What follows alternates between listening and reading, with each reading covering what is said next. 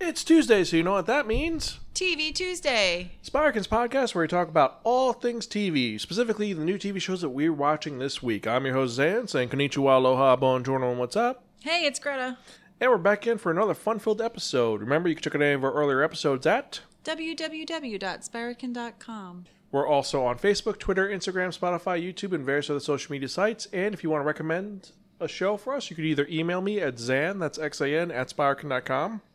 We're also on, uh, or you can message me on Spirakin at on the website itself or at Spirakin on Twitter. So let's get to it, shall we? Because we've got a lot to talk about t- today, and a lot happened. This has been a crazy week. We've got six shows, and one of them we got to talk about two episodes because I kind of cheated last week. So the first one we're talking about is the show where there is no reason why we should be watching the show, but we are a show about dancing, but not dancing with the stars. Masked Dancer. Yes, do do do do do. Not who is that, right? Or is that who is that?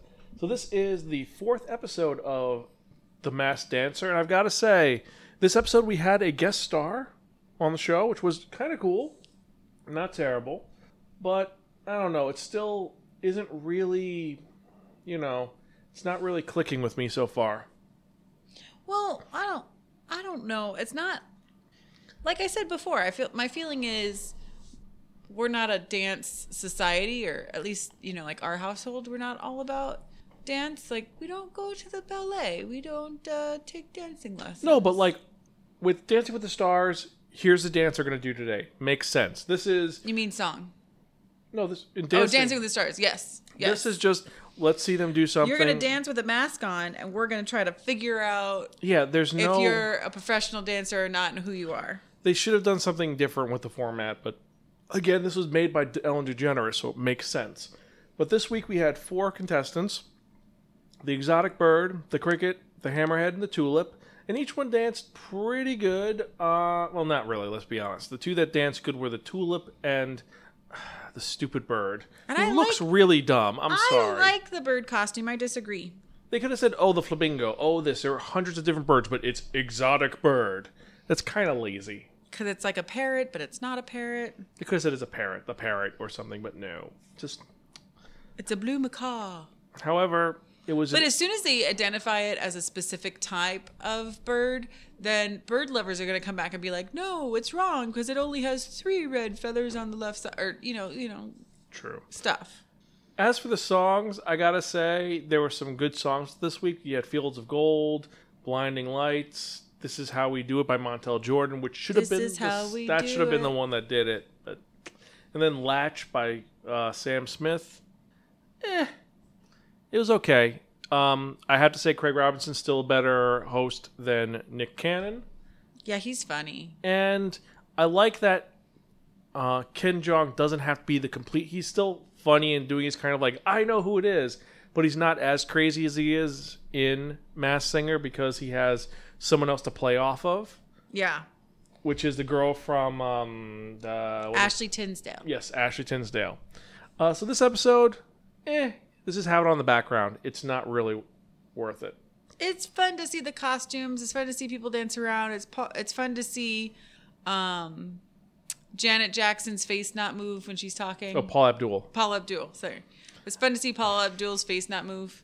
Yeah. Um, it, it's fun, but it's it's not it's not worth. I really Yeah, part of me really on in the thinks you should stop while you're watching painting your nails, Yeah, you this should know. just be a show for us to watch, not for us to review. I think at this point, because we have so many other shows coming. I like out. the costumes. yeah, but um, as usual, uh, for those of you who've never listened before, we do have two sections. This is our spoiler-free section. Our spoiler section happens after the music. So if you haven't watched the episode, once the music starts, stop listening because there's gonna be spoilers after the music. So anyway, let's get on with the next show. And the next show I'm actually kind of excited to talk about. And we are talking about the second episode of Prodigal Son Season 2. We're talking about Speak of the Devil, directed by Antonio Negron again, uh, Negrete. And this is kind of cool because it's dealing with a couple of things going on. First off, we have Bright is still dealing with the regret from last season, from the end of last season. Uh, also, You mean when he dismembered the man? well, well, yeah. Uh, but he has that. We have uh, JT dealing with the fallout from last episode because, as I said, something happened, and now JT has to deal with that because, JT has to deal with it. yeah, cops. Some cops are dicks, uh, and a bunch of other things going on. But the big thing for this episode, the whole twist, is that there is a murder in a church, and a priest is hung upside down and bled out, and no one knows what happened. It seems to be an exorcism. Uh, we also get introduced to a new character in Claremont, who's very different, who seems to be a friend of Dr. Whitley, which makes it very different. This one's just as insane. And I don't know what I can say that's not spoilery. And this episode, we actually get kind of a theme for the season. The theme is now Malcolm's gone past the whole girl in the box from last season. Now he is trying to get past the fact that he is like his dad. And at that point, he may want to forget about his dad or what where this is going to go. Like he's going to move past his tendencies. Meanwhile, we have Dr. Whitley, which he has a plan as well. Which last season was just, oh, I'm taking care of my son. Now he actually has a plan for something. He's starting to set up something. Uh, also, Ainsley is too mischievous for her own good. In denial. Yeah, but also she's sticking her nose in what's going on with her mom. Well, it's only fair. Her mom's been sticking her nose into her business. because she's moving out and her mom's so happy it's something's going on and uh, yeah so good episode definitely worth its building of steam again Yep. and i gotta say i really am enjoying prodigal son it's still a good show it's one of the better procedural shows also it was kind of cool seeing a lot of religious elements because also while there's a murder there's also some of the artwork from the past that's done so well But it's also I feel like it's educational. Every every episode you learn something. Because it's like random information. true You know, it's it's the oh, did you know that in 17th century all of the artists went crazy because of the lead paint, especially in the white color. Oh, that makes sense. They're all they all went nuts. yeah Van Gogh cut his ear off. Like it, it it's just I don't know. it's kind of cool It's fun facts. I feel like you learn a fun fact every time there's a prodigal son. True. And now let's get to the one that I'm excited to talk about, which is a premiere for a series. And this one is the season two premiere of the show, which we first started this podcast with, talking about Snowpiercer season two, the opening. And this is episode one of season two, The Time of Two Engines, directed by Christoph Schwev. A uh, Schwerv. And so if you remember from last season or you listen to the podcast for a while you know. So this series is about based on the graphic novel la transportation the transport uh, and this is in a post-apocalyptic world where everything's frozen. The only thing that's moving is a train that goes around the world and there's a whole class system in the train. In the front you have the first class passengers. In the back you have the tailies who are the essentially impoverished slaves. And at the end of last season the tailies led by uh, detective layton who is a guy who's trying to do the best he can, overthrew the first class to better situation because the first class they're mostly horrible people. Um, overthrew and now is in control of the train. Uh, class systems are fixing up a little bit. Uh, the official man behind the curtain was proven to have quote unquote died, and uh, the head of hospitality, Melanie, turned out to be someone playing essentially a huge power move behind everybody, saying, "I pretended to be uh, Mr. Wilford so that we'd have hope because I abandoned Mr. Wilford." At the end of last season, a big train, which was a supply train that had been theorized to be made, has taken over Snowpiercer and has stopped it. Well, it caught up to it, attached to the back of it, stopped it, and drilled its way through. and open the door, and it's Mr. Wilford. Still alive, still kicking. And he's holding Snowpiercer hostage. And that's where the episode opens up, where you have Melanie, who is trying to stop this outside of the. But there's been a coup, and Melanie's not. But she's now the engineer, which is what she's always wanted to do. So she is stuck in the. So she's currently stuck outside, and Mr. Wilford, they've given a ultimatum: either you do this, or we're going to let you freeze and die. So he is asking for weird, random things, and they have to do it. And this They is they have to gather them. Yes. And so, with the reveal that Mr. Wilford is still alive, Some people are very joyous he's alive, and other people are kind of upset that he's alive. Or terrified. And how does he feel with the fact that he was betrayed and now he's caught up with them? Because this is supposed to be his train. He is. I don't want to say needless to say he's pissed, but needless to say he's not super happy. And played wonderfully by Sean Bean. So here's the question Is he going to die this season? Because Sean Bean dies all the time. Yes. I hope he dies. I hope he gets decapitated again. it's a fun. Again. Game of Thrones. Oh, yeah. or would it be or is it going to be arrows like with Boromir? Because this world does use crossbows. He does always die. Yeah, he does. Or or is it a satellite like in Goldeneye?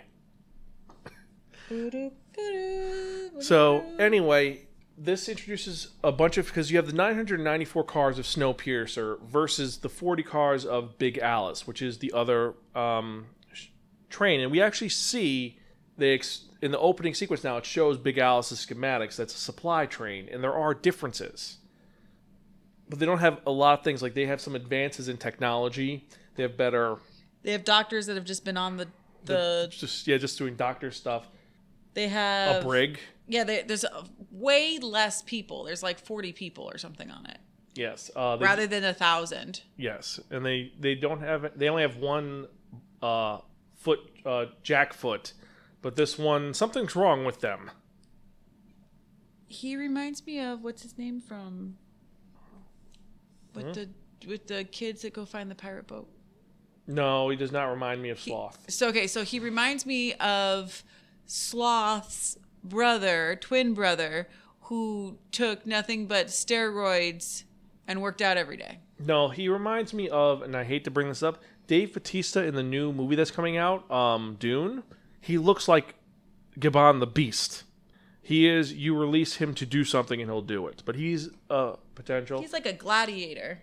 But now we see how this dynamic's going to work. And this first episode has set up a lot of stakes going on.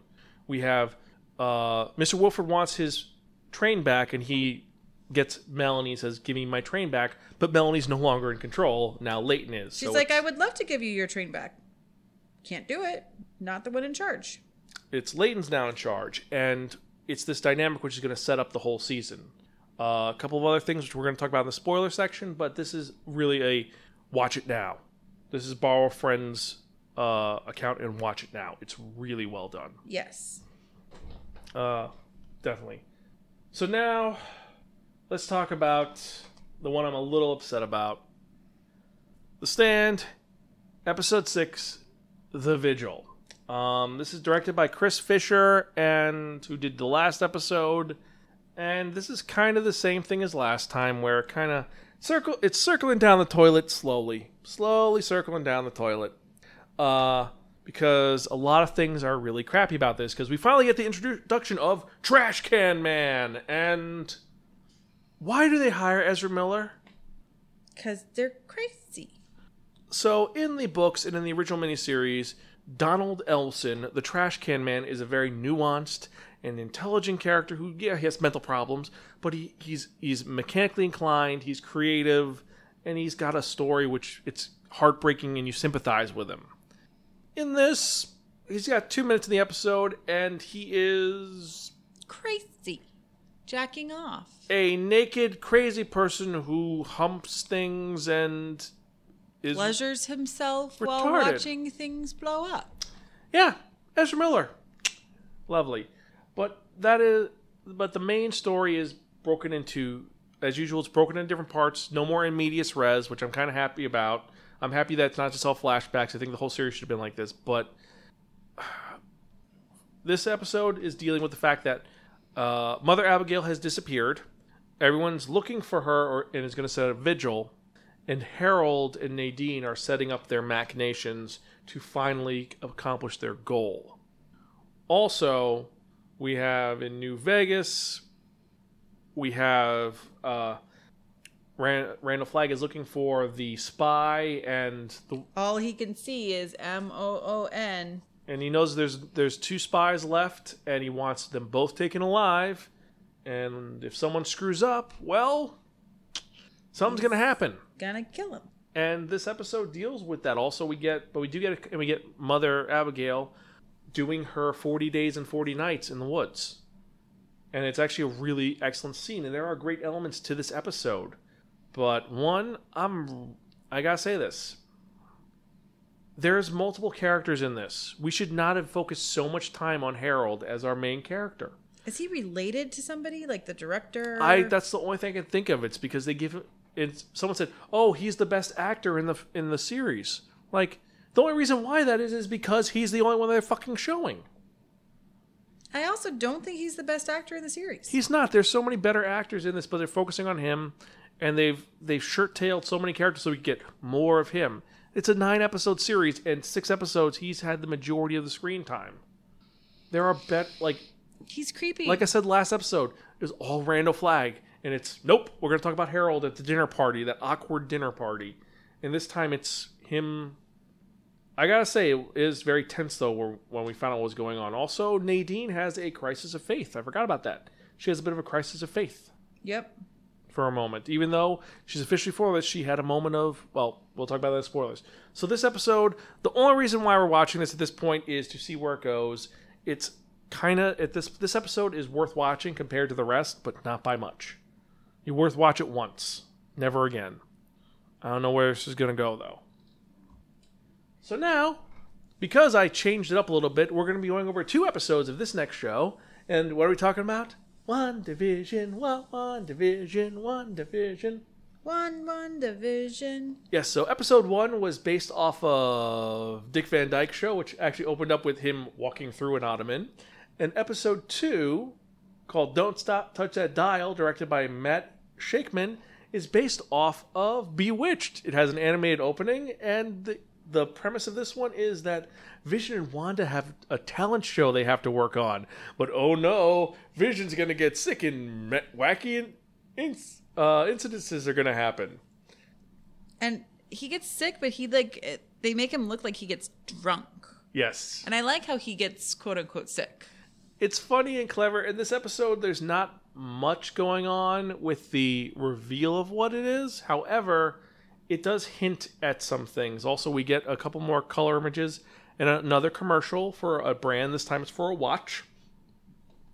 And then the second episode, or third episode rather, now in color, directed by Matt Shakman again, is based off of the Mary Tyler Moore show. And this one focuses on the fact that Wanda's pregnant and Quickly.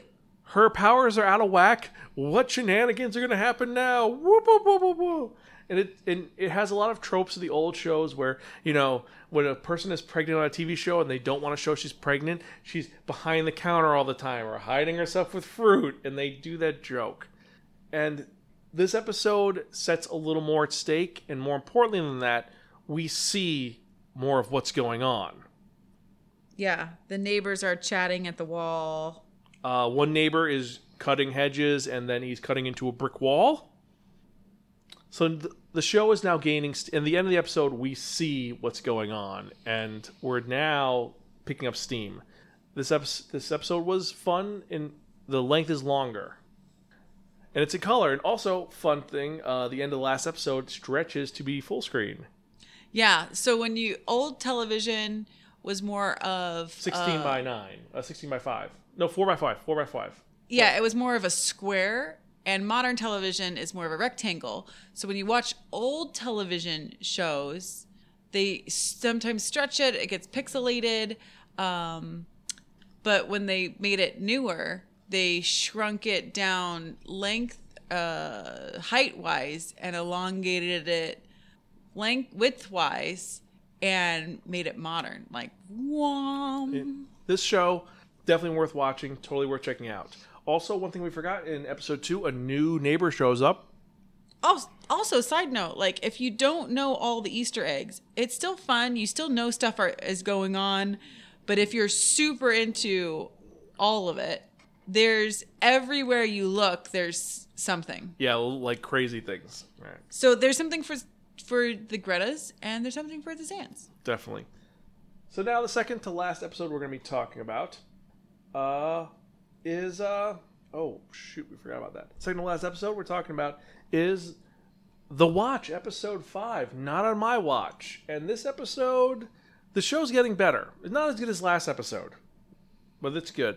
This is officially Lord Vetinari has told the Watch that they have to interrogate Gawain. Sorry, Wayne. His stage name is Gawain, and Captain Vimes has decided to take Gawain on a walk to somewhere. Now everyone else will Isn't be he in just charge. Wayne, He says his name is Wayne. Remember? It's Wayne. but not Gwaine. It's Wayne. No, according to legend, he's Gawain. and it's him dealing with the fact with making a decision that could totally change the watch. And meanwhile, the watch is trying to catch him. And then um, Carcer is trying to hire someone to get the sword. Yep. And this episode is Good. It's okay. Um, a lot again, more cherry, a cheery emphasis on cherry. Uh, we get more about Sam Vimes and the fact that he's willing to protect his team by doing something truly. Is it noble or is it stupid? It's noble. Yeah. It's noble. It's both. It's stupid, but it's noble. Yeah. And it just. Well, I, I'm, I'm kind of stuck on what I want to say because it's kind of hard because there's so much to spoil about this show, but Yeah, I don't know how to talk about it without spoiling it. yeah.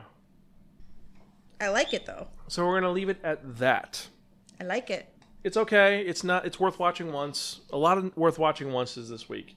And then finally we have Zoey's Extraordinary Dreams, directed again by John Terlesky. He's doing like every other episode. He did the pilot episode, and then he did the, this episode. Then he does the other episode.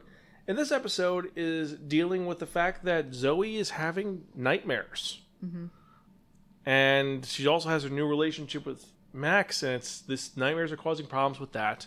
Uh, And I'm Team Max. Zoey's mom is trying to start doing work again, and she's in a funk because her husband's dead. And then we have more with um, Emily's sister, who's psychotic, and she's. Would you say spirited? I am hyperactive, Yes. energetic, crazy. And then there's a little bit of subplot with Max and Mo trying to get their uh, restaurant a final location. Yep. And And they're be- in business together, which is tough for friends to do. So there's like the the ever present danger that there's going to be some kind of blowout there. Yes. Also, um, to make things easier, Zoey has decides she's going to split up her duties among a bunch of people, and it ends horribly, horribly wrong. Um, first, She's trying. a lot happens in this episode, but it's this episode not as good as the other episodes this season. It's not as good as the last episode with the the let's go out to the ball game. I'll make love to you. I like it all. Yeah. So, but yeah, worth watching uh once. And that's it for this episode. Um I think that's it, right? Yes. Uh so yeah, if you like these shows, let us know what you think, what we missed. Um stay tuned for the spoiler section. As usual, I'm Zan. I'm Greta. We're Gonzo. Catch you guys next time and keep watching TV. See ya. Bye.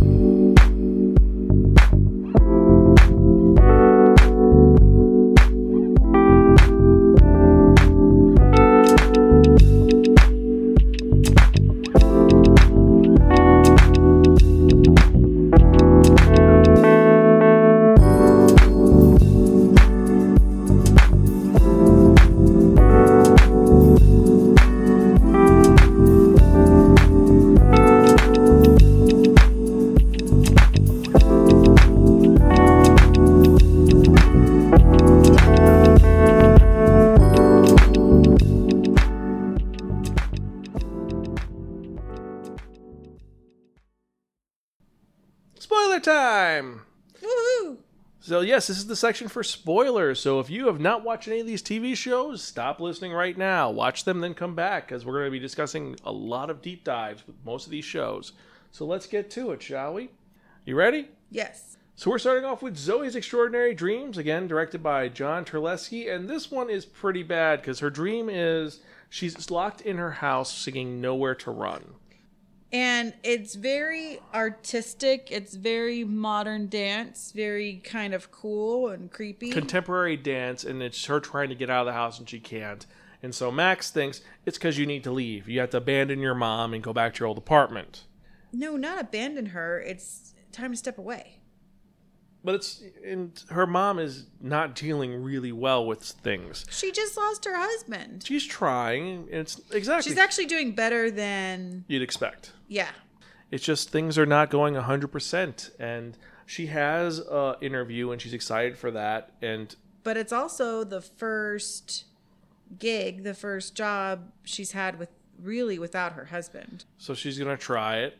And there's a guy there that's kind of charming who's in charge. He's a silver fox. Should I be jealous? No. Okay.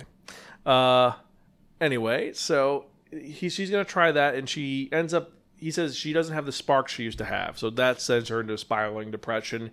And it takes Jenna, who is But it's also kind of the kick in the pants that she needed. it, no Jenna's the kick in the pants she needs because she's crazy. Because they're like, oh, Jenna's so annoying, Jenna's so this, and Jenna's like, I'm gonna wake you guys up, and I'm gonna take pictures of you to put up to make. But things- she's also the one that got her to step out of her comfort zone, try something different, look at it from a different viewpoint, and find her path forward on her own. Yes. And so Jenna is a piece of chaos that drives them all crazy, but she's helping. She's the necessary chaos that one needs. And my bet is that this guy, because this guy's coming a little, little too um, flirty, I think he's gonna make a pass at Maggie. I really do, just Uh, a little yeah. much. Like, in her husband just died, and it's like they have chemistry, and it's like, is she being bad or is he being bad? I think sometimes it really does happen to where you don't realize you're flirting. Uh, well, And that's kind of like, I think Maggie doesn't realize that that's what it is. I mean, I, I could be wrong, but well, but I don't think I am. Well, I don't know. We'll see how it goes with that for their story. For Zoey, it's just she's so stressed out because it turns out since she's the boss now, she has so much work and she's depressed and she goes to Simon and Simon's like, "Listen, you this is perfectly normal. Max doesn't get this." It's true cuz Max doesn't get this. Max has never lost a parent. Simon's dad killed himself and her dad just died, so he gets it and he's a good shoulder for her to listen to. Also, he's now uh But he and company Max, uh, spokesman. So he and Max are friends. which is equally kind of messed up because bro code. Yeah. But Max is not being a good. I'm gonna say yeah, like I know what bro code is. He's not being a good boyfriend. He's not. He's like, oh, we're gonna watch this this serial killer documentary, and I'm gonna talk the entire time, and it's like, she's not doing well, and he's He's trying though. He's making dinner. He's trying to engage her. He's being trying to be supportive. he's trying to, and then when he's she trying. It's just she's pulled in a lot of different directions. She's got a lot going on with work. She's got a lot going on with home. She wants to be the best girlfriend, the best boss, the best daughter, the best friend, and she's exhausted. She can't sleep. She's not taking care of herself. She can't be everything to everyone. and she has a moment of just she snaps and it's because she decided in her infinite wisdom to make tobin in charge of the company baseball team design and he makes a image that's profane and then he doesn't get rid of it everyone gets dressed up and then they're screwing no, around he didn't make the image. He designed it and he no, purchased it the company he knew a guy, they helped him out, but he didn't he didn't realize until he saw it. Until he couldn't unsee it. Yeah, but he just got, but they're still screwing around, and she just snaps. And I do like that. It's a hard knock life is what they're singing because they're like, you're treating us like shit because she is putting, she's just being a bad boss, and she eventually says, "I'm But she's sorry." not being a bad boss. She's but she she is. You're She right. is she is being a bad boss, but she's being a bad boss by they were also taking advantage of her. true, but she's and they knew it. she's mirroring her her her emotions a little too hard. She's deflecting her emotions on other people. she's trying to be everything and everyone for everyone, and it's not. You can't. yeah, and she listens to Mo says you should be happy every day. It's like I can't be happy. She has to just. She deal- tried. She has She tried, and she was doing really well, having a positive attitude and choosing happiness. But you know, her job comes back, and then there's like it's it's just not possible. Not possible. So, long story short, she moves back home and she has the same nightmares again. And the ending result is she needs to take time for herself. And Take care of her own stuff. she's not ready for a relationship, not ready for any of that. And Max, Well, in her defense, she and Max went from zero to to a 100. hundred. Yeah. No, I agree. I agree. I think it was a little too fast. And Max. Like they could have just dated. They could have just like he was in it, in it. he's been waiting for a while. So it's like he's been waiting and he just kind of. And he, he's been supportive and all. It just.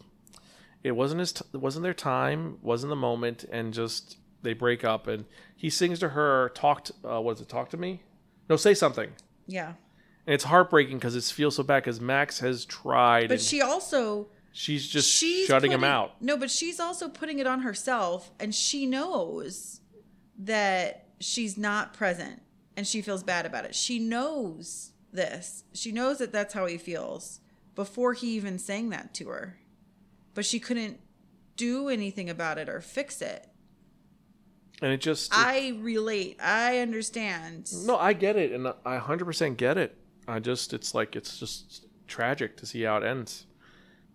And I just hope that things work out for Zoey somehow. I mean, there's still Simon. Maybe she'll go back with Max. I don't know. I think she just. I think she's she's in it to win it with Max. I think she just needs girlfriend needs a break. I think that the the standout though is when everything does go to hell. It's like uh, she made George in charge of the bar, and he's like, "I'm going to do a uh, hard boiled eggs bar," and it's like, "Oh She's god!" like, great, go for it, cost effective. And he's, and he's like, "Oh God, I didn't think of the ramifications of eggs being left out all day." It's like kind of horrifying.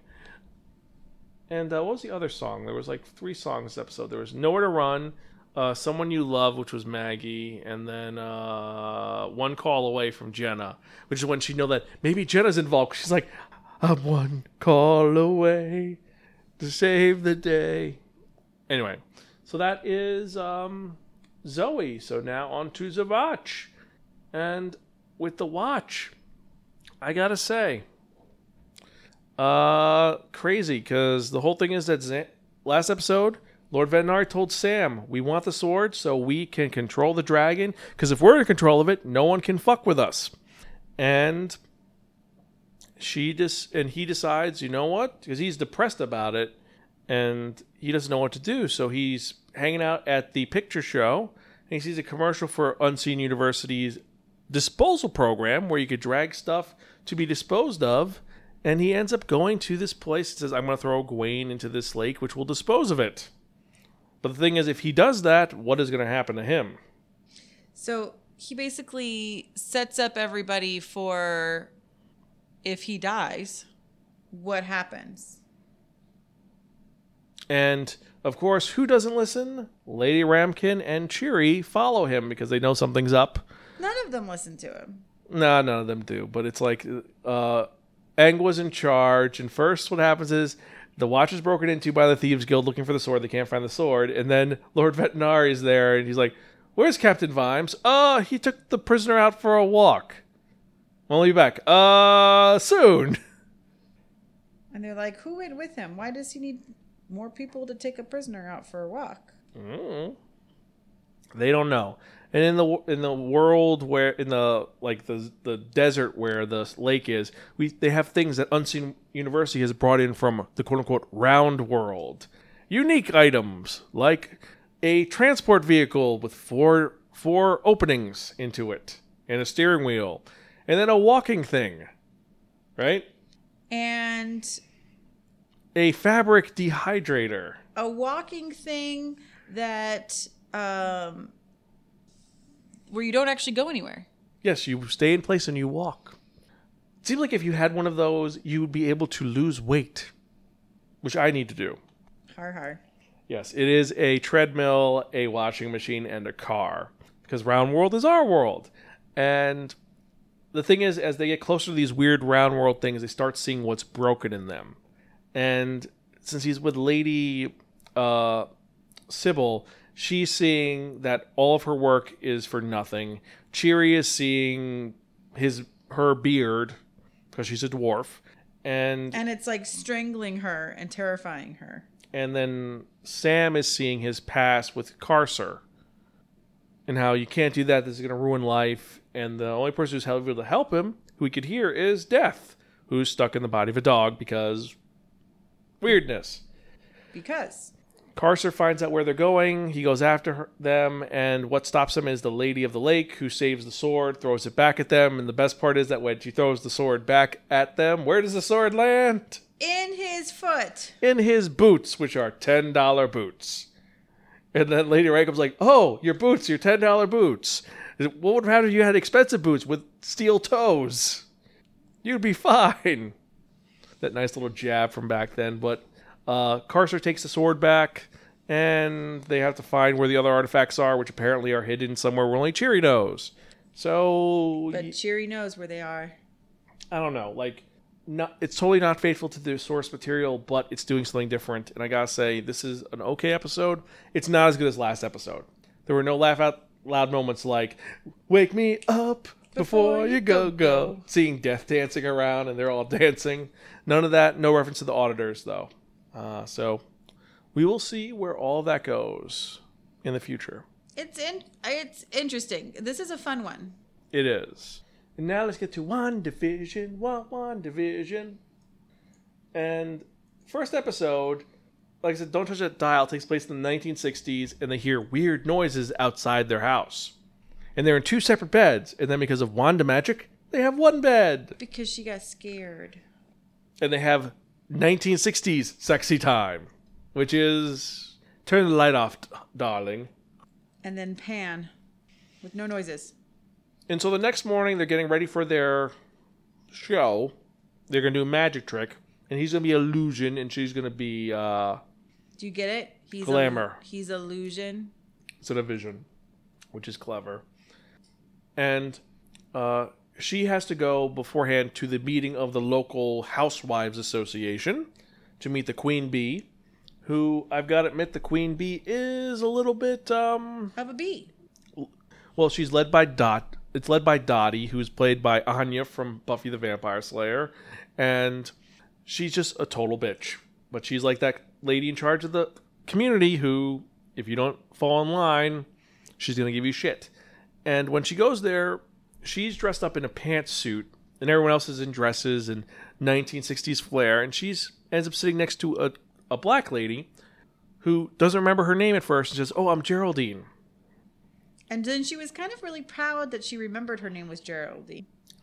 And as they're sitting there, suddenly something changes. Uh, she hears a voice on a radio saying, Wanda, wh- who did this to you? And then she's brought out of the memory, and then she goes back, and everything starts up again. Also, earlier, earlier, something we forgot, is she heard an, as she heard a noise, she went to the bushes and found it's black and white, but there is a red and yellow helicopter. A helicopter. A helicopter. A toy helicopter. And what and it- it's got like this, It's got a sword logo on it. which we've seen somewhere before. Yes, we have seen it before in the last episode. And from here, we go to a commercial for a new watch, an amazing watch, a Swiss made watch. Yes, it is the Strucker by Hydra. Right? By Hydra. Yep, so the Baron Strucker watch by Hydra. You need the time you need? It's that. Dun dun dun dun. Which is kind of crazy. And then the rest of the episode, um, well, Wanda's going to the women's meeting. He ends up going to the neighborhood watch meeting where they're like, What are you doing here? You're not supposed to be here. Okay, cool. We'll let you in because you're cool. And hey, you want some chewing gum? And he eats the chewing gum And it gums up his works quite literally. because he's a robot. So it goes in and gets stuck in his stomach. But what I like is instead of he, him getting sick or falling apart or just getting stuck and stopping, it's like he's really belligerently drunk. And then so he shows up to the talent show late, which they're saying is for the children. But everybody says for the children. It's all creepy. Creepy. So they, that happens, and then it opens up where. What was happening? Oh yes. Uh, so he comes out drunk, acts stupid. Wanda has to use her magic to save the day. Ends up getting the gum out. Everything's fine. They win the talent show for best comedy. And the episode ends where they're at home relaxing, and at first, and they hear a noise outside, and they walk outside, and you see the sewer grate opening, and a person in a beekeeper outfit pops out with the sword logo on his back. And Wanda is like, no. And then And that's what she says. it rewinds back to the moment of when her and Vision are talking and about life and everything. And earlier, a moment like that happened, and Wanda was like, "Oh no, no, no, everything's fine. Like, don't worry about it. Uh, Weird things, there's nothing weird happening." And she looks down as they're talking, and she's pregnant. As if by magic. And then they touch, and then he starts turning red, and the red starts spreading down, and they get into color. And then the, and then the the sides, and then it's all pretty. Yeah, the sides. No, no, no. The next episode, the sides get big. This one's still kind of closed. But that is how the episode ends, where they're in color and things are good, and that's where the episode ends. And then the next episode, it opens up with instead of WandaVision, wow, wow, division with the cartoon of Wanda and Vision with those, it's like Mary Tyler Moore with Wanda Vision. It's got a whole song about we got something cooking. Da, da. Pretty much, what is the song talking about? Having a baby. Yep, having a baby. All the scenes are them putting together stuff. One and one make three. And when they meet the doctor, the doctor is like, uh, "Oh, you're you're definitely pregnant." In the beginning of the episode, and Vision and she's like, "Oh, you're four months along." And Wanda's like, "Yeah, four months." And Vision's like, "Uh, what if it was overnight?" How quickly does she become four months? And he's like, "Oh, you're just a dad. Don't worry about it. You're It, just a dad." sure, I'm sure it feels like it's overnight. These things feel like they're fast. and it was overnight. Like we think it's like it feels like months of the TV show, but it's literally two days. Every episode is a day, so they're it's going that fast. And all of a sudden, she turns around, the baby's bigger. She's bigger. He's kind of freaking out. Uh, and her powers are going wingy wangy. are going completely crazy. Splash, splishing, splashing. He goes outside to to walk the doctor out, and he sees his neighbor Stu. He's like, "Hey, Stu, how you doing? I'm good. I'm good. I'm good." Next time he looks at Stu, Stu, who was trimming the hedges, is now trimming the brick wall, like this, and he's like acting like it's perfectly normal, and something is wrong. He's got that weird smile on his mouth, like, I'm not making trouble. Just like in episode one when we said she was like, "Stop it, stop it, stop it," and you're like, it's like his eyes are saying something else. Mm-hmm. But so while that's going on, Wanda's pregnant, getting ready, and she's trying to fix the place. Then they're trying to figure out how to get ready for the baby, uh, testing things out, and then uh, her powers go off. And when she actually goes into labor, funny ha ha, the sprinklers go off because her, Her water, water just broke. broke. And then we get the c- commercial for the episode, and it is uh, what is I forgot what it was the it was the Hydra Soak. It is the Hydra Soak luxury bath powder because why why go in the past? Uh, be in a world of your own, which is really hinting that this is something Hydra did. Because like I said, the first episode it was okay. It was the sounds like the Iron Man uh, arc reactor, and maybe it's because the bomb. The second one h- Strucker because Strucker turned them into the twins with the powers. So this one's more maybe they're working for Strucker still. Who knows? We don't know. We don't know where it's going, but But we're here for the Yeah. long haul. Uh, Geraldine shows up. Oh, at one point, Vision straight up asks her, "This feels weird." The thing with with Mr. Hart, then the talent show, and then this. And as he's talking, suddenly it goes to from a single camera angle, like a regular three camera TV show, to modern camera techniques. So like she's been broken out of the the movie thing, and you see her kind of look scared for a second, and then it rewind. It just blinks. And it goes back to the moment of when he's first talking, and everything's fine. Yep.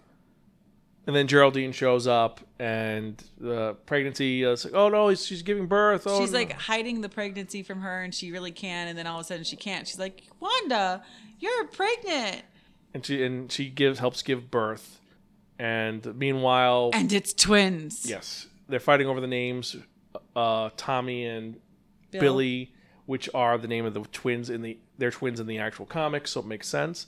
Uh, also, the doctor was going on vacation, and they need the doctor. Turns out the doctor, his car wouldn't start. It's almost as if he can't leave. And they say he's like, well, maybe we just won't go on vacation because it's really hard getting out of here. Really hard getting Yeah. out of here. She gives birth to the twins. They walk. They walk out, and then he sees the two uh, neighbors, Agnes and the the guy who was Stu, talking. And he's like, "Oh, hey, uh, what are you guys talking about?" And they get quiet. And I was like, "Well, is she with Geraldine? Well, Geraldine's a little different. You know, new in town, no She job, have a home. no husband, no home.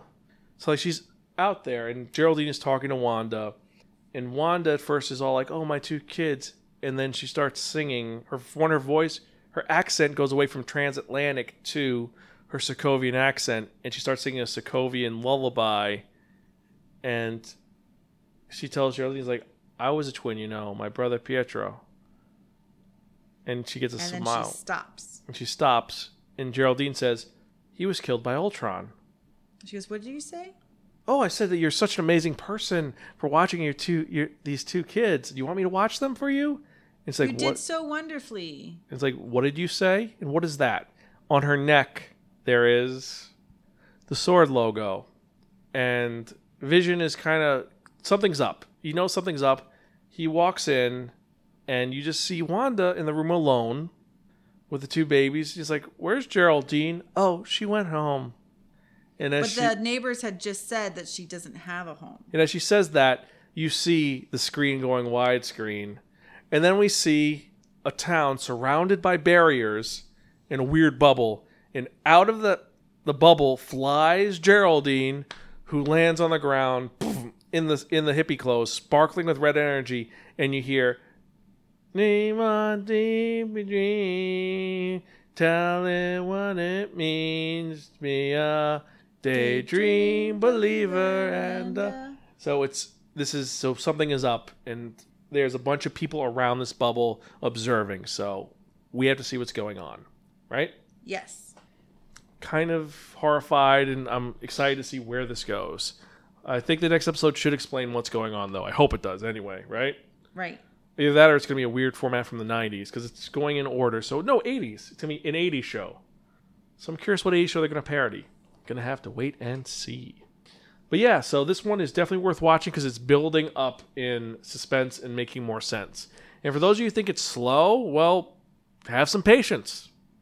Enjoy the fact that it's it's faithfully making fun of all these shows with all the tropes and all the little things. Like it felt like a 70s TV show. Yeah, they did an awesome job. With- I like it. Paul Bettany has great timing as the oh no. He's like, oh, she's pregnant. it's like, calm down. She's like, calm down, Viz. So, Which yeah. was sweet. It was sweet to see. yeah, they're, they're they're a cute couple. They have great chemistry together, and I do like that they have great chemistry. So next we have the Vigil and the Stand, and I gotta say, this episode had a lot of issues with it because it's setting up that um, Harold and Nadine are gonna blow up, cause a bomb to blow up, and they're gonna blow it up at a vigil at Mother Abigail's house because they're looking for Mother Abigail. Everyone's gonna be there, so why not kill everybody instead of just killing the council? and they go there. They're set to go. We get more about Ray, who I ha- hate to say it, but Ray, I don't like her. Ralph was a nice, sweet guy who was like, "Hey, how you doing? Uh, I'm just a cowboy who who's friends with Nick," and Ray is, "Fuck you." You know, like I'm, I'm, I'm worried about Mother A, and just kind of abrasive. Aggressive. Yes. Doesn't take shit from anybody. She seems like she was changed for gender just because, not with a purpose in mind. And she just isn't really like she's giving shit to to Nick and Stu, and Nick is like lost.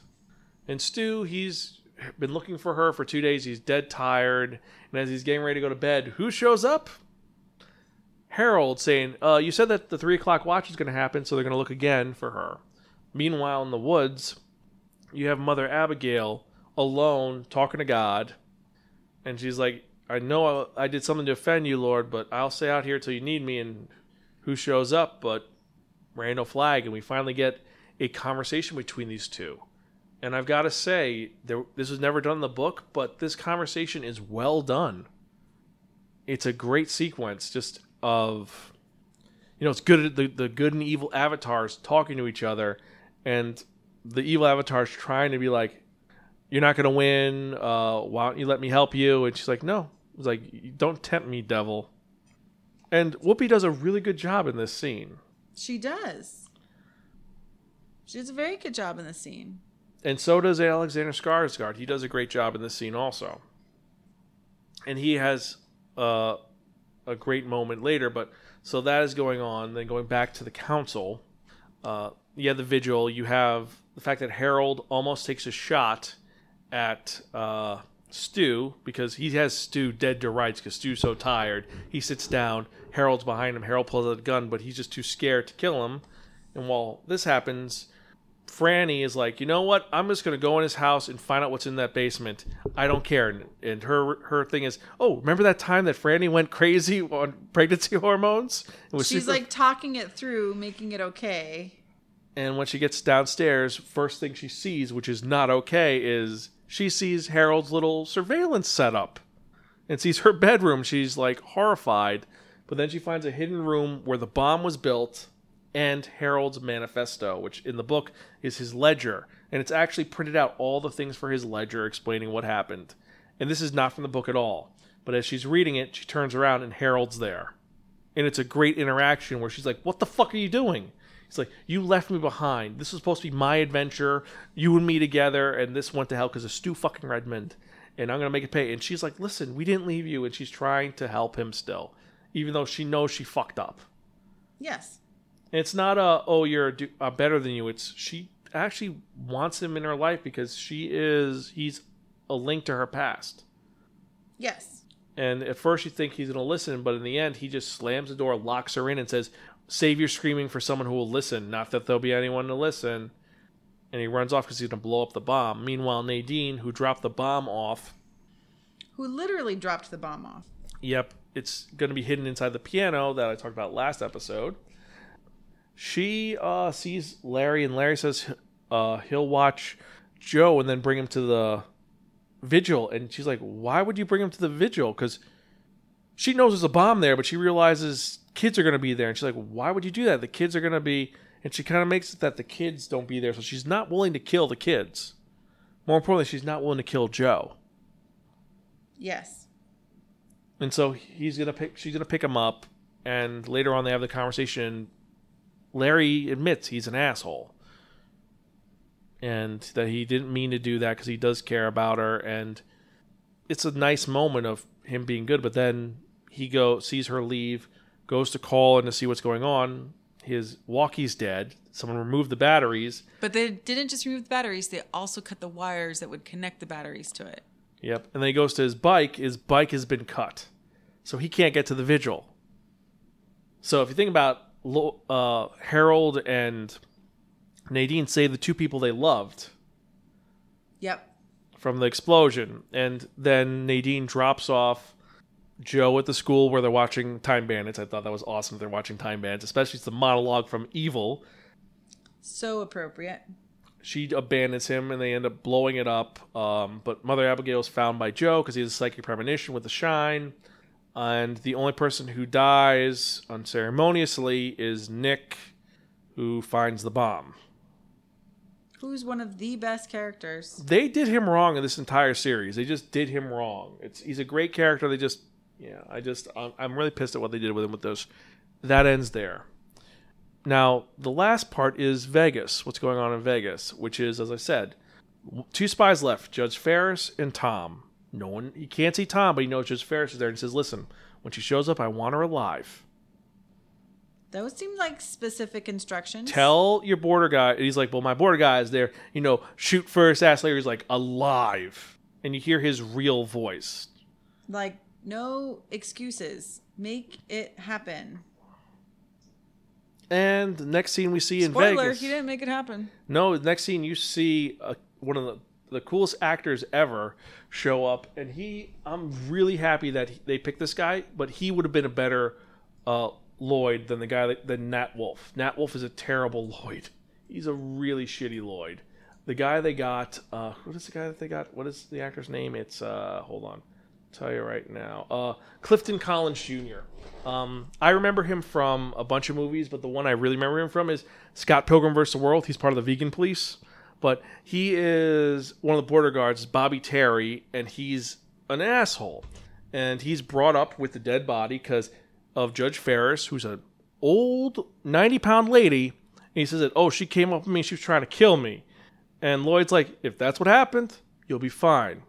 And they bring him bring him in to Flagg, and Flagg's like, "You tell me." And Lloyd interrupts him. He's like, he gets mad, and Lloyd says, "I'm sorry for interrupting you." And he's like, "You're forgiven." See, Was it that hard? was it that hard? If you take responsibility for your actions, you'll be forgiven. Now, you're saying this lady tried to attack you. Someone attacks my men.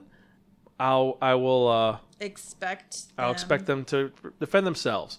So, do, do you have anything to be sorry for? And Bobby Terry, after a minute, just flips him off, walks out, locks the door. And in the book, He flips off the devil. he, in the book, he when he kills Judge Ferris, Randall Flagg just shows up and says an iconic line, which is "You done screwed up, Bobby Terry." And in this scene, you see Bobby Terry lock them into Randall's room and run to the elevator to hit down, hit down, hit down. And you see the scene is they kept that line. It's so great. You see him say, Bobby Terry, you done screwed up. And he just blows up the door and is just walking. The walking dude is walking after Bobby Terry while he's trying to get the elevator. And then the elevator closes right in front of Randall Flagg, And he's like, I'm safe. I'm safe. He's not safe. And then you hear whoop. And he looks down, and who's on the floor? There's a dog. No, there is Randall Flagg. Oh, yeah. And then we see in the elevator, he proceeds to There's just blood squirting everywhere. he beats him and rips out his heart. And he walks out. He says, "I want to tell hospitality. I'm sorry for making such a mess." And hospitality's like, We're on it. It's okay. "We're on it. Get get our best cleaners, especially that big guy, Mr. Moon." It's like Mr. It's Moon. like what? Show me Mr. Moon. M O O N. And earlier, the person in charge of hospitality spelt out, told uh, him what was on the piece of paper that was given to him by Dayna, which is Run. Because he found the word. The word was on one of the machines. He's like, "What does this word mean?" He's like, "Run, run, Forrest, run, you idiot!" And so Tom knows he's in trouble because he also saw um, Julie, and he's like, "Oh God, she." He recognized Julie, and he knows something's wrong. So how's he going to get out of here? How's he going to get out of here? Well, beforehand, one of the guys said, "Listen, put the bodies in the truck because I trust you, big guy, and then leave the keys on the driver's seat." And you think, "Oh, he's going to steal the car." off. No. Tom hides in the bodies, Tom and he does his job. he does his job. and he leaves the keys where they're supposed to be left. He does his job. He does what he's supposed to do, which is brilliant because then he's not going to be. There's no fingers pointing his way. Yeah. If the truck would be missing, they knew who had taken it. But then he climbs into the dead bodies. and there and he says, "Tom, we just wa- or, or Mr. Moon, we just want to talk to you." And you see him under all the bodies crying. This and he this he does such a great job. Uh, Brad William Henke does such a great job as Tom. He's my favorite. And the ending is they're driving off and he escapes. He's my favorite. Tom Cullen. But yeah, so this episode ends where uh, he escapes. Randall Flagg is really pissed off. Uh, oh, and we did not talk about uh, Trash. We'll talk about him in a moment. Uh, the Mo- Mother Abigail's house was blown up. A bunch of people were injured, including, well, Nick is dis- evaporated in the first section. And because she had this, uh, Franny had to escape from uh, Harold's basement and run all the way there. She was close to the blast, so she's injured. So the baby might be hurt, and Mother A, Mother Abigail, has spent three nights in freezing cold, so she's dying, maybe. So things do not look good. And going back to Trash Can Man, who, like we said, was jacking off in the fucking in front of a fucking fire, who eventually sees the Dark Man with "My life for you," but not in the "My life for you" that Matt Frewer did in the twenty the 1994 version. Just as his weird animal noises, is eventually told by Randall Flagg, "You need to get me the big one at a secret base. That's where you go." And he just screams and acts like an idiot. And Lloyd has a moment of jealousy and I'll be honest, Lloyd is, is coming off like a really like he's coming off as a gay weirdo. He's not gay. He's coming across like gay for Randall Flagg. Well, Randall Flagg has that. Charisma. Yeah. So I'll admit that this series has had a lot of ups and downs with it. Like the fact that it started in medias res and kind of instead of doing a straightforward linear narrative, it went all over the place was kind of a detriment to the series. And this episode actually has a lot of beneficial qualities to it, like the fact that we did get that sequence bet- between Nadine and Larry, where it's kind of another moment of maybe she'll change things around. And when she does save him, it shows that she's not completely heartless. Also, she didn't want to kill the kids. It wasn't a moment of kill them all. She doesn't want to kill the kids, but she also doesn't want to leave anybody there to help the kids either. That is true. And also, we had the scene with Harold and Franny, where that is a great sequence. And I do like the fact that this episode was linear, but they rushed a lot of things, they changed a lot around, and we didn't even. And Lloyd, I hate to say it, like they did. Det- they did really Lloyd really wrong. Like he's supposed to be a character who's getting into his own, and he comes across as a bumbling. Yes, yes, sir. Whatever you want, sir. He's an Igor. But he's also like, I don't know. I don't want to be derogatory to Jersey, but he's very stereotypical Jersey Shore, like what you reality show. Give him a little bit of power, put him in Vegas Like without all the working out. going in to comparing this to the original TV series, the one from the 1990s, Miguel Ferrer went from I'm just a, a scummy guy to I'm wearing a suit, I'm Like in I am. I'm important. I have a job. like when I showed you this, the clips of him, he looked like he's like he's a little like unsure of himself, but he still has a presence. This is not that at all. And I don't know. I think that despite these positives, oh, also the scene with Randall and Mother Abigail. That's a great sequence because that is good versus evil, and the fact that he's trying to tempt her, saying, "Well, listen, I know you just want to not wake up, and I could take you to a place where he will never find you." and she's like, no, not having it. because God will always find me. Because her faith in God is so good, and this is a great religious sequence. It's just really well done with power of faith versus temptation, and it's well done. It's a great sequence. Yes, And- agreed. And, we do have to talk, and also the sequence with, uh, with uh Bobby, with Bobby Terry. That is a great sequence. It's horrifying, but it's great. And with actually, there is a lot of really good things with this. We've been shitting on it just because of Harold, but it's actually a pretty good episode. Now that I think about it, there are some really great elements to it. It's just something's off about it. yeah, I and I get the pyro the pyromaniac guy, Trash can man. but He he he brings it, it just down. feels like they went a little too grotesque for me.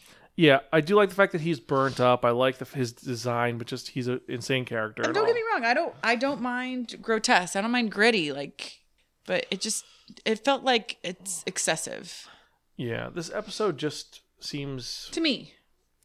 like I think that the main thing is that it's so Harold focused. It just all the other good parts wash away because you're so fixated on Harold, Harold, Harold. It's like all the other stuff. They're great elements, but then it just says we're gonna focus on Harold, and that's really annoying. Yeah. We got three episodes left, and better than that, we're actually having a different director for the next two episodes because every two episodes is a different director. And Chris Fisher gave us the t- two of the weaker episodes of the series, I think. He gave us both Vegas episodes, and Vegas does not come across evil enough. It comes, it's just because the book describes it. If you take drugs, they're gonna crucify you. This is no, it's you know you got girls uh, having sex with other girls who are dildos. You got gay guys. You got people doing coke off people's asses.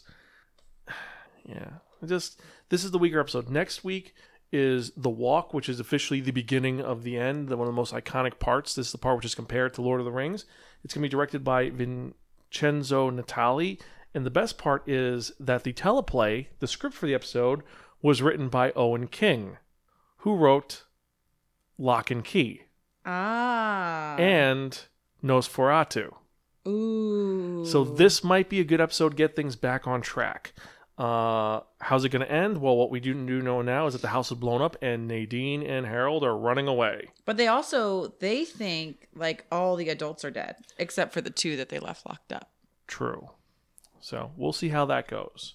And now let's get to the show, which it's the premiere for that we started this podcast on Snowpiercer, Season 2, Episode 1, The Time of Two Engines. And would you say this episode gets off running? Yeah. Because it opens up where you have Alex, who is um, Melanie's daughter, if you remember.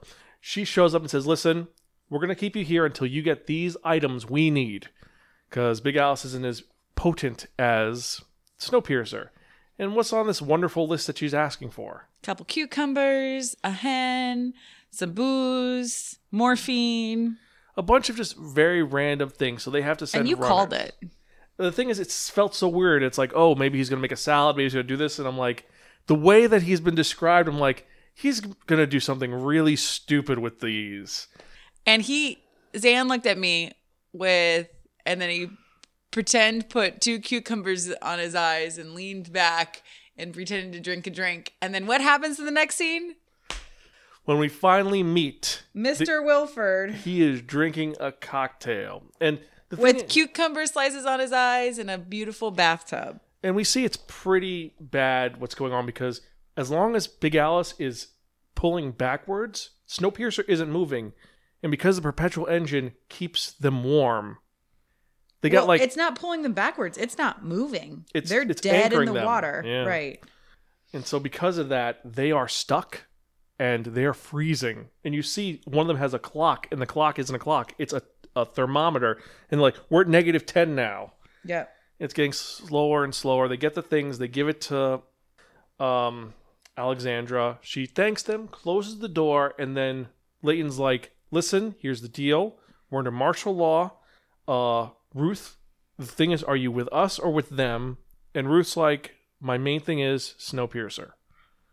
So it seems like Ruth has changed a little bit, even though because this thing with Mr. Wilford kind of shocked her. Kind of shocked her.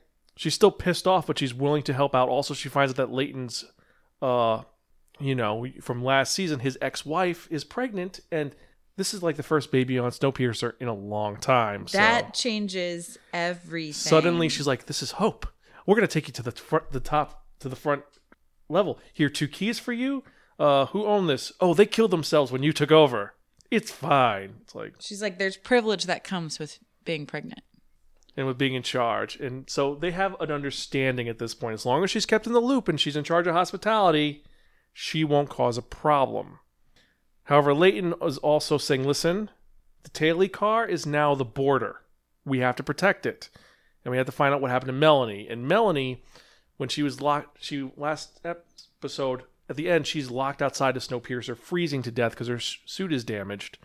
And she ends up getting there finding out that one, there's fresh snow. It's snowing, which isn't supposed to happen because it's supposed to be super below zero. It's supposed to be way too cold to snow. And yes, if you live somewhere that's warm, it can be too cold to snow. So it is snowing, which is crazy. So she collects some fresh snow, and then she has one C4 pack to save them. And so she could blow up the, the train, now do it, but she ends up putting it on a specific part of the engine underneath. The train starts moving. She ends up going into the back, and in the back, they immediately open the door for her, let her in, say, strip off your stuff, and let's see what's go, and then drop all your weapons. And then they put want to put her in a kigu. They had a kigurumi, which is hysterical. It's a unicorn kigurumi. She's like, no, I'll put on the, the suspenders. And then she meets Mr. Wilford, who is She doesn't meet Mr. Wilford. She's she brought to sees him. again. and she sees his employees who recognize her, and the first thing they do is they they smile. The guy's Roger. He smiles at her, pulls out a taser, and zaps her, and says, "That's for leaving us to die." And he's they're all really pissed at Melody. And Like, then really pissed. she walks into Mr. Wilford's room, and you see he is dressed to relaxing. And sh- actually, first she meets his dog, Jupiter, But she knows the dog. and the dog knows her, and dog is very First, happy. he's no. It, I thought that was really sweet. At first, the dog's like, Grr, and she's like Jupiter, and then you could see him perk up, and he's like, "Hey, it's my mama. I But- know you." and he's like, "I wish he was. I thought he was going to eat you." He's like, "Well, let me look at you. "Mm, It's been a couple years." And then he explains how he survived.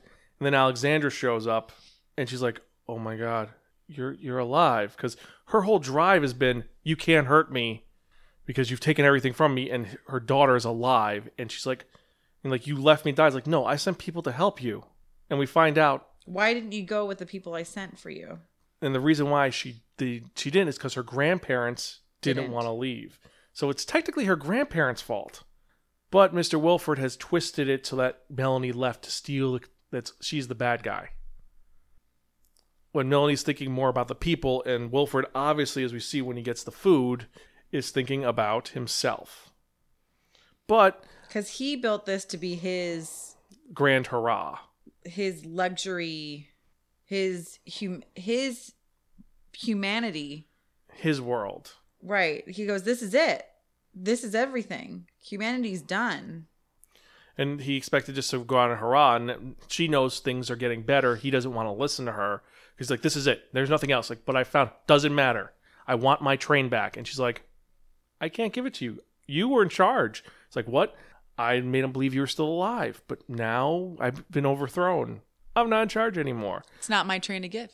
which is which he's kind of smug about now. Uh, also, we find out more about the tech that he's brought because he spent three years hiding, getting everything ready, just planning and plotting. Like he has two mad scientists who have the same name who are completely crazy. Well, it's because I thought that's because they were a married couple. I don't know if they're siblings. I think they're siblings. I don't think that they're married. They're just weird. I took it that they were a married couple. But either way, they're like truly psychotic. But they're geniuses. Like they rip off, they take off her bandage and see that she has severe frostbite. and they were kind of excited about the the dead skin that was there um, and they pulled it off they're like it's okay it's okay it's okay and then they get this magic stuff which reminds me that they call it goop um, is that a nod to what's her name no. um, but it reminds me of the super neosporin they had in hunger games Yeah, it does. But it's essentially artificial skin, which is going to fix things up and heal and her it up. doesn't hurt she won't even scar They're really good at their job. But also, we see some. and and they're like happy to help her they're just kind of creepy about it no, because at first, like, we thought you were dead. And they're like, like happy that she's alive, but they're kind of creepy. And the, also, this ship is filled with a couple of workers. You have all the hospitality that's there, and then you have one jackboot who's kind of nightmarish. He looks like the mountain from Game of Thrones. Yes, that's who I was trying to relate him to. And so, well, this What is. did I say? I said he was like the guy from the Goonies. Yeah, you say he's like Sloth. No, he's the mountain. But he, but I still think he looks like. Okay, everybody, if you're watching this, if you haven't watched it yet, he looks like Sloth on steroids. No, he his eyes aren't deformed though. He looks like the mountain. He looks like an angry wrestler who's white, and he has a bunch of scars that no one has ever seen before. Something's up with that. They don't know what. However, Layton, In the clip we see, in the future clip, the promo later, but we see Layton decides he's gonna try to get Melanie back because they hold, they're holding Melanie hostage. He's gonna do an invasion, and we also find out because everyone's favorite taily trader figured out that they'll barter because they don't have any fresh fruit. So he bartered for a bunch of weed. He gave an apple, a potato, and he's like, "Me have potato, you give good stuff." And like, I speak English, you idiot. But I like that Layton goes back into the train and he's like, "You smell that? What? It, who's smoking weed?" And of course, it's him smoking weed. And they say, We're going to go in. And he comes, knocks on the door, and says, I got a fresh mango with full of mango goodness. And, and then one guy looks at the other guy. He goes, "You want a mango?" and he's like, No, no, no. He'll kill me if he does. And then he's like, All right, fine. And he gets grabbed and taken, and they invade. And they're actually slaughtering they are winning and they're taking up three cars, and then they release the Mountain. This guy who, well, I forgot his real name, but he's just super scary, beats up everybody, doesn't kill anybody, but he's straight up just pushing them back, and then he turns a knob and cold air comes out. And we've seen that this cold air within 10 seconds will, Freeze an entire limb of a person. and he's perfectly fine. It's kind of horrifying. He's a monster, and he just pushes them out and locks the door. And they bring up, they tried to invade, they got in, and he's like, What do I do? He's like, really pissed. He's like, You're to do this? Fine. I'm to freeze them all. And when you're all dead, Melanie, you're to have to compost all of them. That's what we're going to do That'll be your job. because he is so bitter and angry, and we find out Alexandra is his engineer, takes after her mom, and she's saying, "Listen, if you do this, this is not going to end well. You're going to kill a bunch of innocent people," and And that will be on your conscience. And she's still pissed off at her mom, but she does it, and then we find out what that bomb was for. She's like, "I don't, I wouldn't do that if I was you. Trust me, you don't want to do that." And she does like wrong choice, and the bomb goes off, and she explains her th- plan because she said, "I told you not to modify that." There was a problem with that if it, if there was an explosion. So now the two cars are fused together. Forever linked. So now we're up to from 994 to 1000 and uh 36 40 and 994 994 plus 40. that's 1036 right? Yeah. math i know it now. Hooray! But yeah so that ends where now they're officially at detente and they have to work together to survive this. And the last line is one uh ruth is really pissed off she was kept out of the loop. So i think she's gonna betray them all.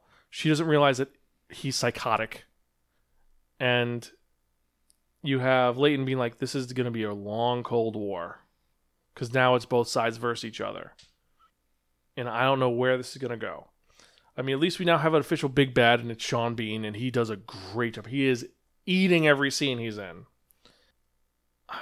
What I think is going to happen is that they're eventually going to want Melanie back in charge because Melanie actually gives a shit. Well, you also think that Sean Bean is going to die because he dies in everything that he does. Um, except for Silent Hill, he's died in everything. That's not a. That's what he's hired for. To die. So I don't know. Uh, next episode is going to be called Smolder to Life. So I don't know where it's going to go. I do know we have a bunch of new characters that are going to be on besides Sean Bean. Um, there's some new characters from the second car who have shown up, and we've lost a lot of characters. Like, uh, oh, the bad, the big guy's name is Icy Bob, Icy Bob.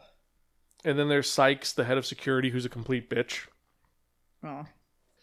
Yeah, then the Hay, the doctors Headwoods. Oh, they are husband to wife apparently. See, I knew it. and then there's Kevin. So I don't know. I really don't know. Uh, we do know though they but did. they're amazing doctors. Yeah, Crazy, but efficient. but one of the big questions is the six cars that they lost were all the educational stuff, and it was an observatory. So how are they going to mitigate that now that that lane is gone? Are they going to have the education now in Wilford's car, Could. which is now more brainwashing? I don't know. We're going to have to wait and see where this all goes. I'm just very excited to see where the season goes. This is definitely a really f- watch now. So now, after that, let's get to Prodigal Son, and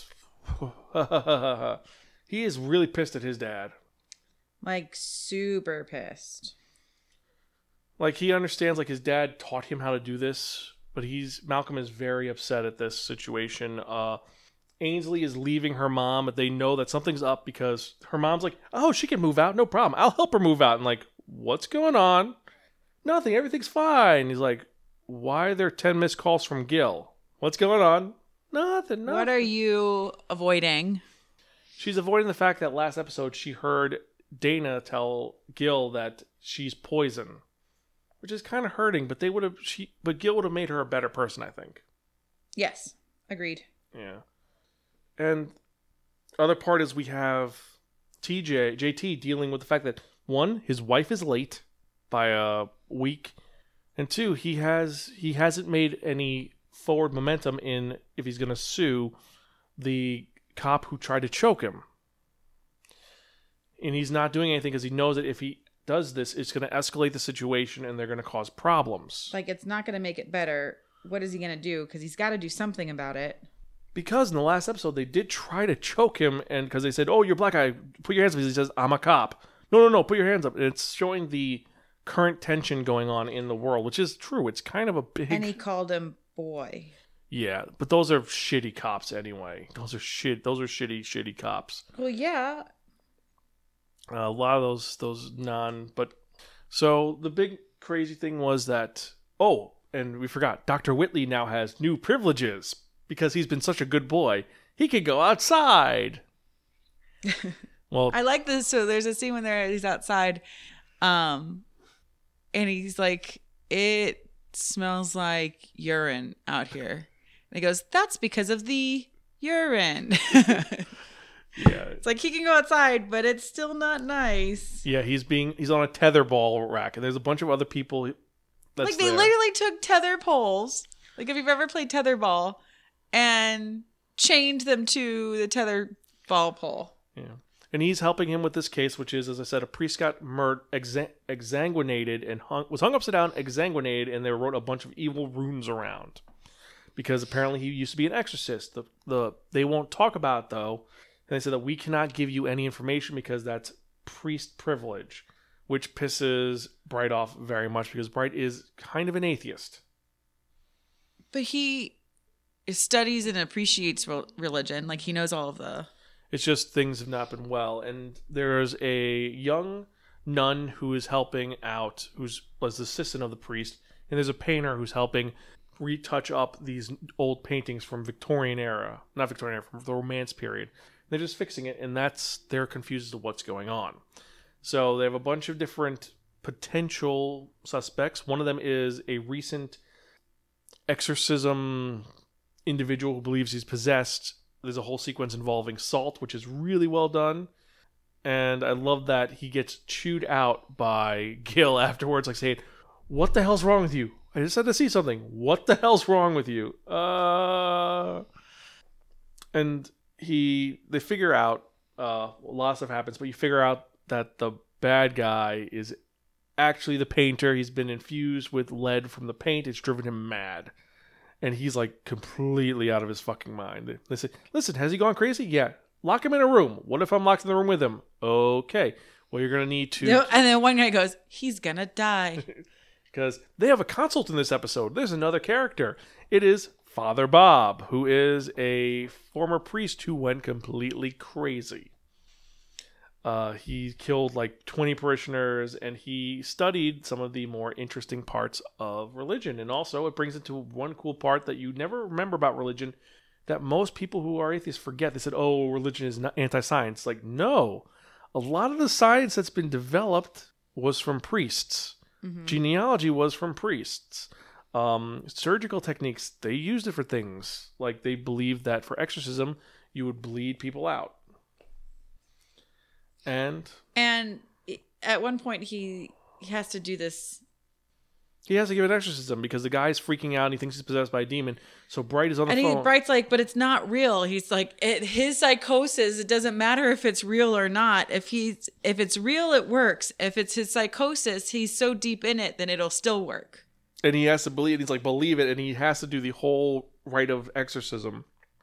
Uh, um, and the power price compel you, all of that, and He he ends up speaking a little bit to a priest, saves the day.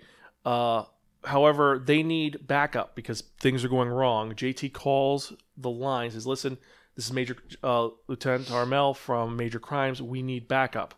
And on the other line, you hear, "Get off the line. This is for real cops. It's a felony to pretend to be a cop." So things are very, very bad, and very very bad. it's I hope they sues them, but I hope that this is resolved. But I don't think it's gonna be res- this is gonna be a big plot for the season.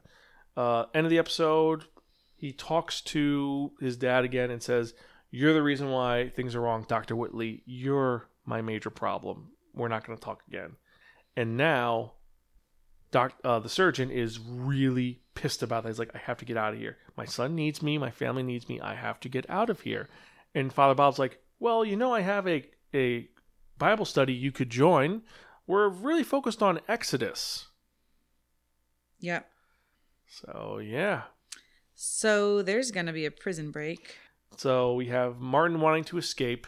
We have we have Malcolm trying to just deny his dad at this point. Ainsley is moving out, and there's something wrong there. And we didn't forget to mention that Jessica finally talks to Gil, and she admits that she, because she married such a horrible person, because she's so damaged, she doesn't want to ruin the one good thing in her life, which is Gil. But she doesn't get that. Like this is going to come as a problem later because she's going to be like everything's fine, and it's like no, it's not. You just rejected this guy who actually really cares about you and loves you. This is going to bite her in the ass. Like your opportunity for love. Yeah, so it's gonna it's not gonna end well, I don't think for her. Hopefully they fix things, but this episode was really compelling. The angle with the uh, church was well done, and I think that this show is really doing well. I'm excited for the next for the rest of the season. I think that there's a lot laid down. It's to be Martin escaping. We still have the issue of are they ever to find out that Ainsley was the murderer? Because Ainsley thinks that it was him. The mom and uh, Jessica and Malcolm are the only and Martin are the only three that know that it was Ainsley. That she's the murderer. Does the mom know? She was in the room. So we're gonna have to see where it goes. Bum bum bum. Actually, no, the mom doesn't know. It's just the kids. No, right now it's just the dad. It's just brother and sister on the dad. Yeah. Oh, well, we're gonna have to wait and see. So this one's definitely worth watching. And now, Masked Singer. Uh, so who got kicked out of the group? It was the Cricket, and the Cricket was Brian McKnight, and that was kind of shocking. Because Brian McKnight's awesome. He's a good dancer. How the hell did he lose? But yeah, it's a Is he a good dancer? He's a great singer. He was a good dancer, I thought. He was a good dancer. He was better than the zebra. True. He was better than the bird. I think the bird's pretty good. He's better than Hammerhead. Yeah. So, but yeah, so they got rid of the cricket, and eh, this show. I don't know if we're going to continue doing this because we have other shows to talk about. Because next week we have another show, one involving uh, well, it's involving aliens, and then we have one division, one one division. They're going to change the theme song, but we're going to still use that one from the second episode because that's the most that's the most earwormy. It's the most fun. Yeah, because we have one WandaVision episode four, we have Snowpiercer episode two, season two episode two. We have The Stand episode seven. We have Prodigal Son season two episode three. We have The Watch episode six. We have a lot of shows now. And then maybe in the future we'll do Stargirl season two, even though that show was really weird. It was okay. If you want to hear our d- thoughts about that, listen to episodes one through eight of this podcast. I'm excited. It Oh, was okay. so, uh, new thing we're going to add for this series in the spoiler section. Which show was your number one this season, this week? You think? Was it the Watch episode five, which had the singing sword known as Gawain being thrown into the Water of Doom? Was it Now in Color, where we finally see Wanda go crazy? Was it Don't Touch That Dial, where Vision got gummed up in the works? Ha ha ha ha ha. The Vigil, The Time of Two Engines, Speak of the Devil, or The Masked Singer, or Masked Dancer. Dancer, not singer. I think it's a toss up. A two way or three way tie? I think it's a three way tie for me. I think it's WandaVision, um, Snowpiercer, and Prodigal Son for me. Okay, for me, I think that the the definite winner is gonna be because WandaVision is getting really, really good, and once we find out the twist, because we know something's up, we know someone's watching her, we know that Geraldine, aka Monica Rambeau, has disappeared, or she's in the real world now, and Wanda's doing something, and that was so weird just seeing him just like drill into the wall and be like, "Hey, buddy, how you doing?" He's like, "Are you okay?" "Yeah, buddy, I'm fine. See ya." Yes, I'm great. I think the the standout for this episode or this week was definitely Snowpiercer. Snowpiercer had me on the edge of my feet the entire time, Edge of your seat. edge of my seat and my feet. So that's it for this episode. Let let us know what you think. If you have a show you want us to talk about, or are there shows that you don't want us to talk about anymore, email us at uh, zan at spirekin.com, at Twitter on Spirekin, or join our Discord at tinyurl.com forward slash Spire Discord. So I think that's it for this episode. As usual, I am Zan. I'm Greta. We're Gonzville. Catch you guys next time, and keep watching TV. See ya. Bye.